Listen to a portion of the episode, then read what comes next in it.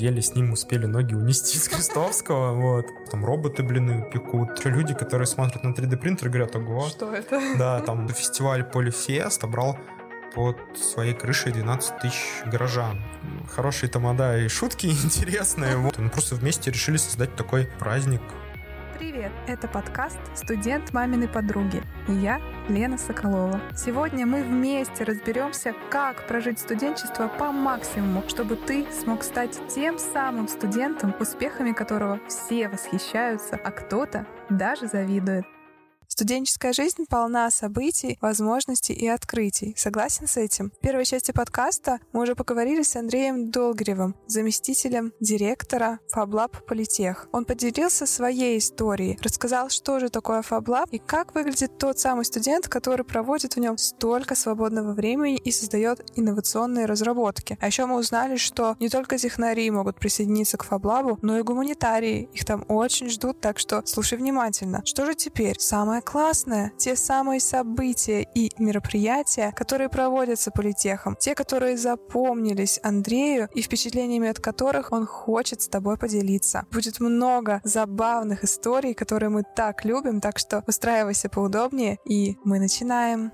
Ну, мы продолжаем. Андрей, а можешь, мы уже перешли на ты вместо вы, можешь, пожалуйста, рассказать, чтобы ребята поняли атмосферу Фаблаба, пример какой-то истории вот такой студенческой, когда ну, мероприятие было или что-то делали над проектом, вот вообще все, что пришло в голову, чтобы просто атмосферу понять. Очень много историй. Вспомнился почему-то фестиваль Полифест, который мы проводили дважды в Политехе, и вот один из полифестов собрал под своей крышей 12 тысяч горожан. Это было Ого. очень классно, такой под открытым небом музей науки и техники, поддержанный на нашим ректором, все очень здорово, и спортзона при этом была, потому что в политехе очень много ребят там и творческих, спортивных. Все вместе, всем вузом работали над этим мероприятием, чуть ли тут не ночевали, все продумывали, звонили партнерам, были заряжены и волонтеры всем этим единым делом, чтобы донести то, что наука это не скучно, это интересно детям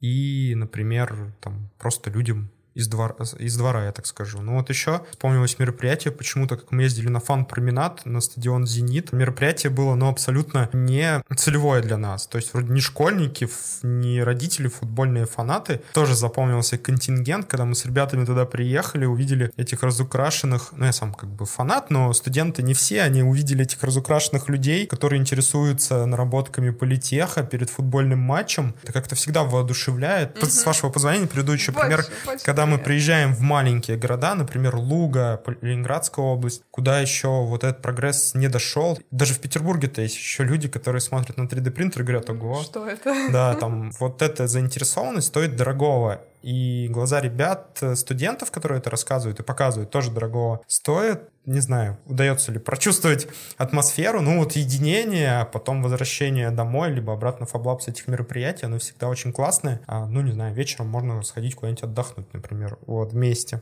А есть традиция какая-нибудь, э, там, а выпускной вечер или что-то такое, когда там закрытие сезона, когда там все, кто участвовал в Фаблаве, куда-то идут, или да, без традиции никуда в студенческих сообществах. Вот сейчас 23 плюс 8 у нас праздник, который объединяет 23 февраля и 8 марта. Как ну, мило.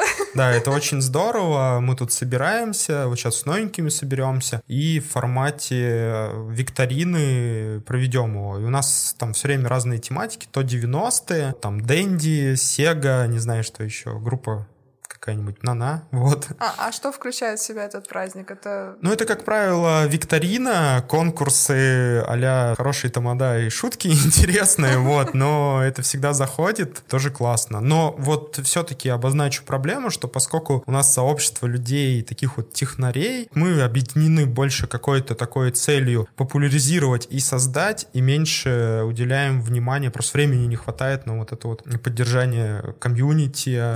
Оно все естественно естественно создается, вот, а вот искусственно у нас трудно получается. То есть специально создать мероприятие на знакомство, это для нас самое сложное. И когда мы видим, как это делают там другие сообщества, нам немножко заедно. Ну и также ребятам, которые из других сообществ смотрят на нас, нравится что-то другое в нас. Поэтому мы часто, зов... хорошо, что мы в политехе, мы очень часто зовем, например, отрядников, либо SEO Best, и они нам помогают со знакомством, а мы им помогаем по технической части. Ну, такое, да, взаимопомощь Да. со всеми получается. Те мероприятия, которые назвал, э, очень массовые, такие значительные. Вот, например, э, первое, которое было связано с фестивалем, Мгм, мгм. это кто инициирует? То есть сами студенты или это откуда приходит идея? Ну, в политехе это, безусловно, и студенты, и руководство. Очень много факторов сошлось, почему так происходит. Во-первых, кампус единый, все вместе. Как бы есть доступ к руководству у студентов, и у студентов к руководству. Ну, просто вместе решили создать такой праздник. Там ректорат и студенты.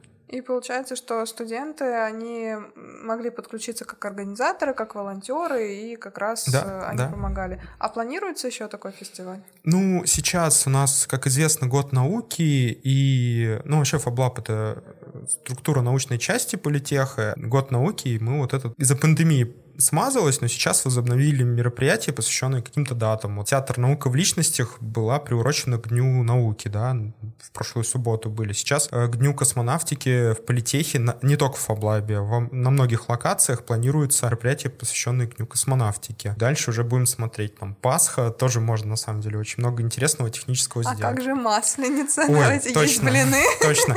Э, В политехе уже на очень на протяжении большого времени проводится масленица, да, там помимо каких-то классических историй поедания блинов, у нас там роботы блины пекут.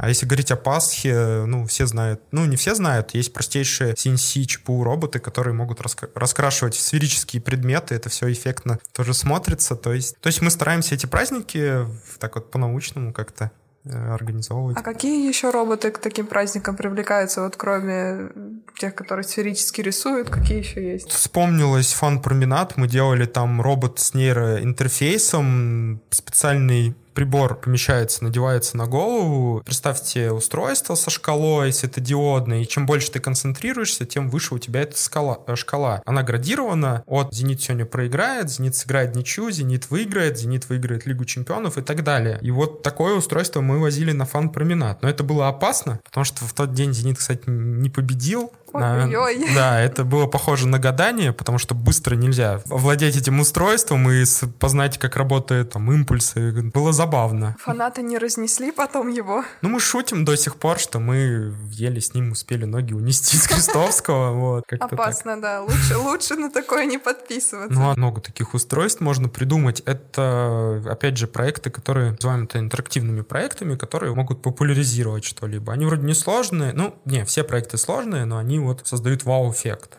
А какой-нибудь еще есть пример такого вау-эффекта? Из последнего, может быть. Это не наши разработки, но когда про маятник Фуко тот же, который показывает вращение Земли, так, планеты. Человек рассказывает интересно об этом устройстве, он, кстати, в Фаблабе висит сейчас, начинает интересоваться. Что еще? Фигуры хладнее, когда звуки различной частоты подаются на металлическую пластину, на этой пластине высыпана какая-то сыпучая, ну, соль, допустим, и звук создает какие-то красивые снежинки. Тем самым можно визуализировать волновые процессы, также там трубкой Рубинса, это эквалайзер из, ог- из огня. Вот. Но Мне это кажется, сходу, если. такие вещи можно как медитативные практики, что ты пришел, Да, посмотрел.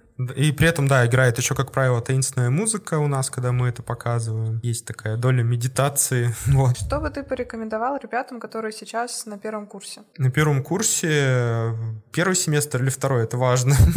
И давай, и первый, и второй. Если э, первый семестр, то оцените свои силы. Когда вы приходите в любое студенческое сообщество, должны понимать, что оно ну, всегда интересно и занимает энное количество времени. И не все способны после школы вот э, справиться с там еще если это новый город, с таким наплывом эмоций. И проблемы на сессии бывают. Вторым семестром чуть у ребят уже можно спросить, закрыли вы все Прошли сессию, огонь, да, воду. и они уже более осознанно подходят. Но мы берем первокурсников даже на первом семестре. Некоторые организации студенческие нет. Что бы ты посоветовал себе, будучи в первом курсе? На самом деле я студентов, которые приходят к нам старше там, лет э, на 10, поэтому у меня немножко по-другому все было, когда я поступал. Мы чаще делали выбор неосознанный ради диплома в то время, по крайней мере, я его сделал скорее так, вот, но потом подкори- подкорректировал как раз на техническую специальность, более как-то осознанно подходить к выбору профессии,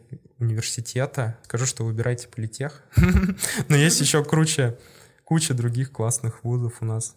В Петербурге, в России. Да. Тут больше, наверное, дело именно специализации, чтобы человек определился с э, профессией. Потом... Ну да, трудно, трудно, конечно, после 11 класса понять, что ты хочешь. Но, кстати, всегда можно подкорректировать ее в магистратуре. Это, кстати, вот э, я считаю прям инструмент, который появился. У меня вот тоже не было. Я был специалистом, ну, магистратура все-таки может потом подкорректировать тебя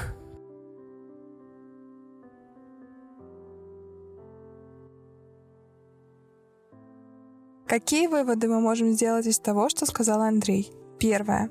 Рассчитывай свои силы. Я благодарна Андрею, что он отметил это особенно. Когда ты учишься на первом курсе, ты иногда можешь реально не рассчитать свои силы. Да, в принципе, на любом курсе я могу сказать за себя, что на четвертом курсе бакалавриата я свои силы не очень рассчитала, и это сильно отразилось на моем здоровье. Поэтому здесь очень важно, чтобы ты находил баланс, и ты думал заранее о том, какая нагрузка предстоит по учебе, по работе, а можешь ли ты взять этот дополнительный проект. Даже когда светятся и кажется, что ты можешь все, на самом деле силы ограничены. Поэтому лучше подумай заранее и постарайся их рассчитать. Второе. Найди свое направление. Во время студенчества у нас огромное количество возможностей, чтобы попробовать. Попробовать в учебе, в работе, в организаторской деятельности. Ты можешь пробовать везде и все. И это дает возможности, чтобы в будущем не нарываться и не тратить свое время на дополнительные поиски. Все можно успеть уже сейчас. И Андрей очень ярко приводил свой пример. Он говорил о том, что он подправил свое изначальное образование. Я тебе скажу небольшую инсайдерскую информацию. Это было связано с юридическим направлением. А потом он в магистратуре магистратуре пошел на более техническое. И таким образом подправил ту деятельность, которая ему не очень подходила, той,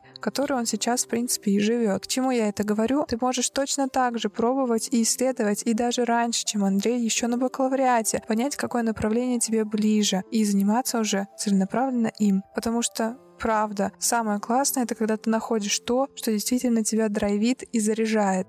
Третье. Будь собой. Это, пожалуй, самый очаровательный вывод из всех, которые делала за выпущенные подкасты. Андрей, описывая среднестатистического студента, который присоединяется к Фаблаву, говорил о том, что это скорее всего, скромный парень и прочие-прочие перечисления. И почему-то именно это мне запало в душу. О чем это говорит? О том, что ты не боишься признавать, кто ты, и остаешься собой даже в самой нетипичной, нестандартной ситуации. Давай будем так пробовать и стараться оставаться самими собой, даже когда все идет не так, как ты запланировал, или в какой-то степени против нас. Все получится. Я уверена, что будет только лучше. Это был подкаст «Студент маминой подруги». Я, Лена Соколова, желаю тебе отличного дня. Обязательно подписывайся на телеграм-канал и до встречи в следующих выпусках. Пока-пока!